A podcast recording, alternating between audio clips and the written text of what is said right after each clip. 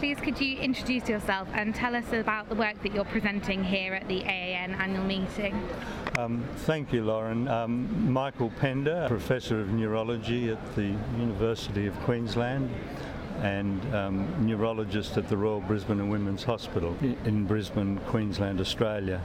Yes, the work we're presenting here is on a novel um, new treatment um, directed specifically at what I believe is the cause of multiple sclerosis, namely um, uncontrolled Epstein Barr virus infection.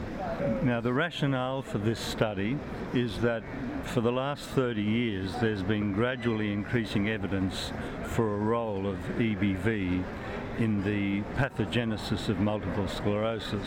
In 2003, on the basis of our earlier work and, and on um, my thinking about this matter for a long time, I published a new theory on how EBV uh, might cause multiple sclerosis. And the theory, well, I should just give a little bit of background about Epstein-Barr virus, which EBV. It's a ubiquitous virus that is the only human virus that infects and activates and clonally expands and then resides latently in B, B lymphocytes and it actually infects 90% of the world popula- adult population. And in healthy people, the virus um, remains in the body for the rest of their lives. So, and it's kept under control partly by antibodies directed against EBV, but particularly by the CD8 cytotoxic killer T cells, which in healthy people keep the number of EBV infected B cells under control. So, my hypothesis, published in Trends in Immunology in 2003, proposes that MS and all the other human chronic autoimmune diseases, such as rheumatoid arthritis and type 1 diabetes, are based on uncontrolled EBV infection with the result that EBV infects autoreactive B cells, giving those B cells proliferative and survival signals and advantages, and then those autoreactive B cells lodge in the organ against which they are making antibodies. So, in the case of well, let's focus on multiple sclerosis, my idea is that EBV gets into um, B cells that uh, can make any antibodies directed against the brain. Those B cells will then lodge in the brain differentiate into plasma cells and are responsible for the oligoclonal bands in MS, which are multiple monoclonal B cell expansions. And those B cells, in which those EBV infected autoreactive B cells in the brain, which shouldn't be there, provide survival signals um, to autoreactive T cells, which we all have. We all have T cells cap- potentially capable of attacking our brain and uh, we've shown normally in, in, in laboratory animals uh, when those autoreactive T cells enter the brain, they rapidly commit cell suicide or apoptosis within 36 hours. But if there are, and I believe that's happening in healthy people at, at all the time, we're getting autoreactive T cells activated in the periphery by various infections. They traffic into the brain, and normally they would die by um, cell death, programmed cell death, apoptosis. But if you've got EBV infected B cells in the brain that shouldn't be there, they can provide act as professional antigen presenting cells provide survival signals to those T cells so that instead of dying, they now survive, they start orchestrating an immune attack on the brain, but in addition, they give additional signals to those B cells, which then proliferate and start producing autoantibodies which can damage the brain. How I think EBV causes multiple sclerosis. But then the second question is why? 90% of the adult world population are infected with EBV. Wow. Why don't we all have multiple sclerosis? The immune system, particularly cytotoxic CD8 T cells, play a major role in healthy people in controlling EBV infection. So the second part of my theory proposes that uh, a failure of normal CD8 T cell control of EBV infection is genetically determined and underlies the susceptibility to all chronic autoimmune diseases so that a person with such a susceptibility, when they get infected with EBV, they end up having more EBV infected B cells than they would normally. And in healthy people, at least 20% of naive B cells are autoreactive. So there's no small chance that there are going to be some autoreactive B cells. And so that's the basic um, premise behind the theory. And then the HLA type, like um, which known to uh, predispose to MS, determines that the person gets MS rather than type 1 diabetes or rheumatoid arthritis and so on. This theory, published in 2003, made some predictions which have subsequently been verified. Firstly, that there would be EBV infected B cells in the brain in MS, and that has been shown. Um, secondly, that treatments that deplete B cells, such as rituximab, um, are beneficial in uh, MS. That, the theory predicted that in 2003, and that's been shown. And that people with MS would have a decreased CD8 T cell control of EBV, which we ourselves have shown in studies over the last 12 years. Now, a- an important part of the, the theory was also the prediction that not only would rituximab uh, be beneficial in treating multiple sclerosis, but that T cell that, that treatment specifically targeting Epstein-Barr virus should be effective. And this is called adoptive immunotherapy, which or um, EBV-specific T cell therapy, which is what we're doing in the current trial. Now, the background for that is that EBV can be associated with certain malignancies. For example, in Southeast Asia, um, nasopharyngeal carcinoma. And my colleague, Professor Rajiv Khanna at the Queensland Institute of Medical Research Berghofer Institute um, has developed an approach whereby he collects blood from people with um, untreatable metastatic nasopharyngeal EBV uh, associated nasopharyngeal carcinoma. He collects just peripheral blood, not stem cells, just ordinary circulating T cells, isolates them, then exposes them to peptides of CD8 um, class 1 HLA restricted uh, T cell epitopes of EBV and with interleukin 2, which then inc- boosts the number of these killer CD8 T cells capable of controlling EBV infection. So there's a greater number, of, the patient has a greater number of these cells and they're more potent killers and then the cells are just injected back into the vein.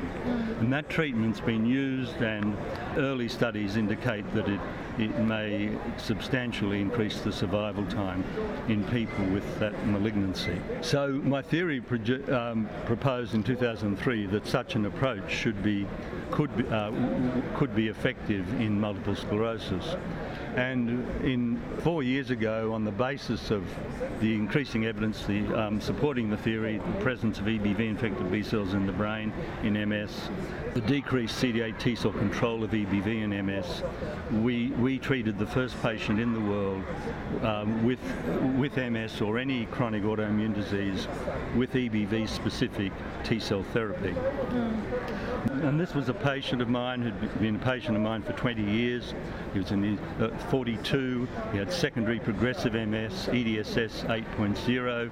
His disease had been getting progressively worse. He was noticing deterioration every six months for a number of years. We had to, uh, my, my research nurse and I uh, visited his house to ask if he'd be willing to be the first patient to get this treatment. And the rationale is that by collecting the blood, growing up his CD8 T cells, we'd increase the number of his cells capable of um, killing EBV infected B cells that, that go into the brain, kill those cells, and then switch off the autoimmune attack in MS.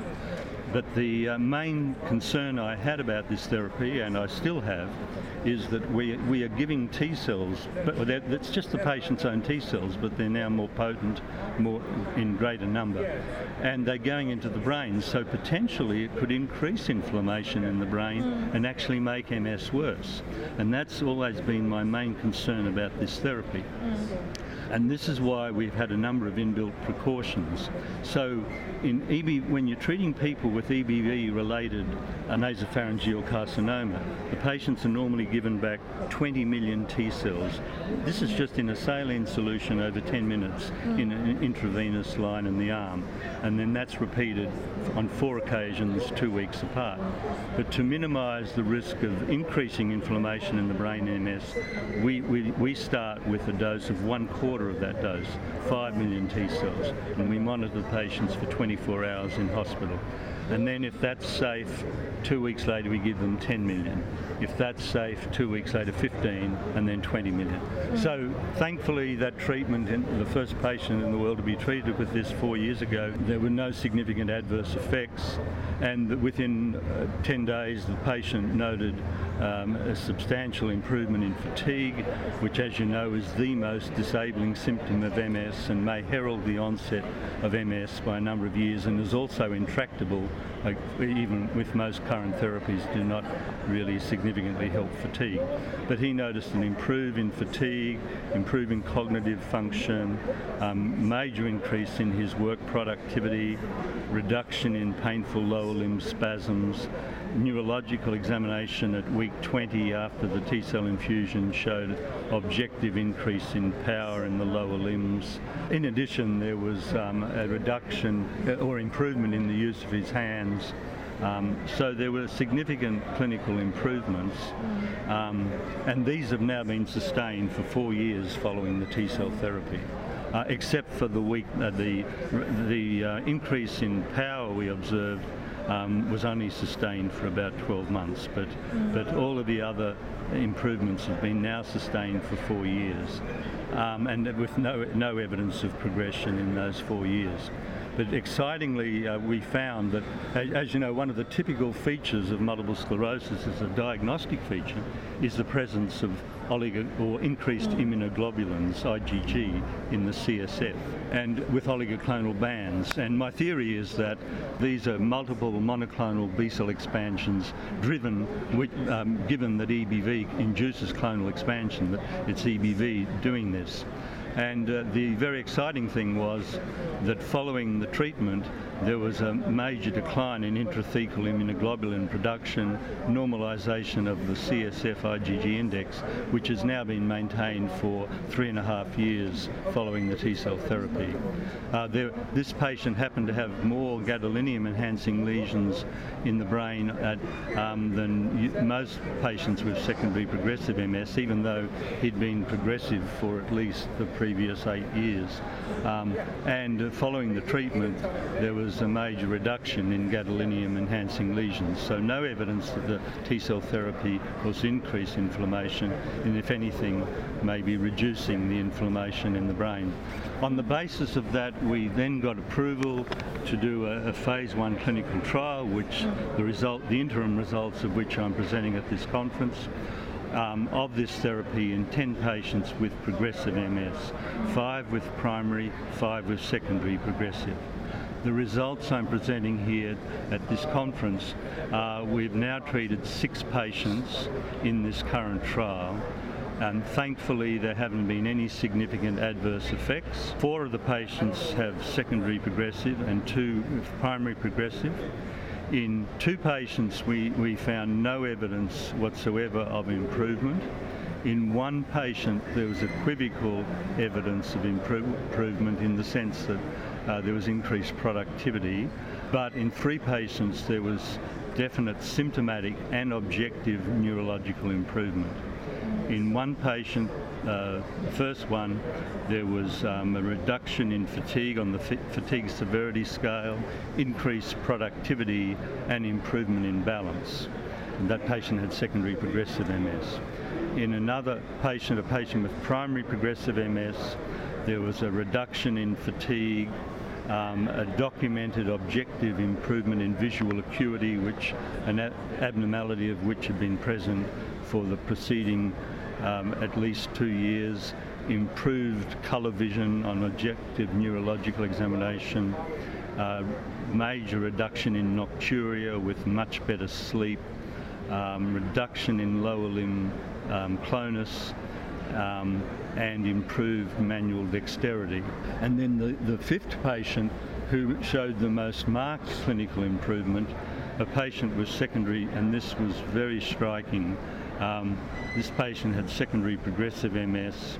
Uh, within 10 days of receiving the treatment, she noticed an improvement in fatigue, and in fact we've documented on the fatigue severity scale, a validated scale of fatigue in MS, the maximum score being 63, the minimum score being, six, uh, being 9. This patient went from 60 down to 9 in, uh, over the, the treatment with a major improvement in her daily activities and she noticed cognitive improvement. In addition, her walking distance prior to treatment and for at least the previous five years had been a maximum of 100 metres with bilateral assistance, that is, with a wheeled walker.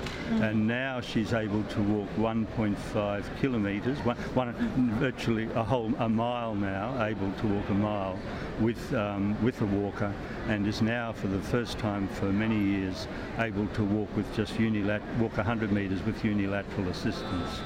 We that uh, we've been, she's been a patient of mine for the last 16 years, and on multiple occasions during that time, she's had, on every occasion, she's had weakness in the lower limbs, and that is now returned to normal. Spasticity, which has been present for 16 years, is now virtually resolved. Pathologically brisk knee jerks, present for 16 years, have uh, become normal. Lower limb spasms present for 20 years have resolved. Objective improvement in sensory examination in the lower limbs, as well as improvement in um, reduction in nocturia and improvement in manual dexterity. The interesting thing about this is that yeah, this is an open label study. Whether we saw clinical improvement or not, the major determinant of that was the degree of CD8 T cell reactivity in the T cells that the patients received. So they all received initially 5 million T cells and at the end of the study 20 million but the proportion of CD8s in that T cell product that they received varied between 0.2% and 48%. And two of the three patients who had less than 1% of those cells reactive to EBV had no improvement at, at all. The other had mild improvement. The, the, most marked improvement was seen in the patients who had um, T cell reactivity of, well, the one with the most striking improvement, where, as I said, walking distance improved and uh, from 100 yards to a mile, had a 48% of the CD8s transferred was specific for e- the targeted EBV proteins. So that, that's a summary of um, the work I'm presenting here. Mm. Great, thank you. And so, what are the, the next steps in this research? Well, we have to complete the current study. Patients seven and eight are currently getting their treatment, and we're hoping to treat the other two patients later this year but certainly future studies are being planned um, to look.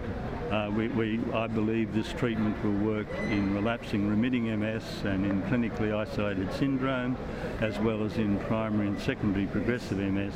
But of course, all that has to be uh, studied in the future. And we're currently uh, planning future studies of this therapy um, to see to further confirm whether the treatment's safe um, whether it, we get further evidence of efficacy, uh, and we, of course, a major challenge is for the patients who haven't got any improvement it's very disappointing for those patients and also very disappointing for us.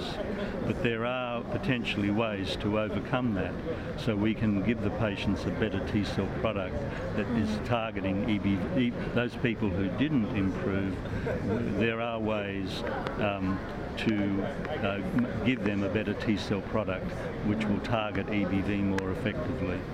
Great, thank you. And so, perhaps more generally now, how has the MS treatment field changed over um, perhaps the last couple of decades, and where do you hope it will be in the next five to ten years?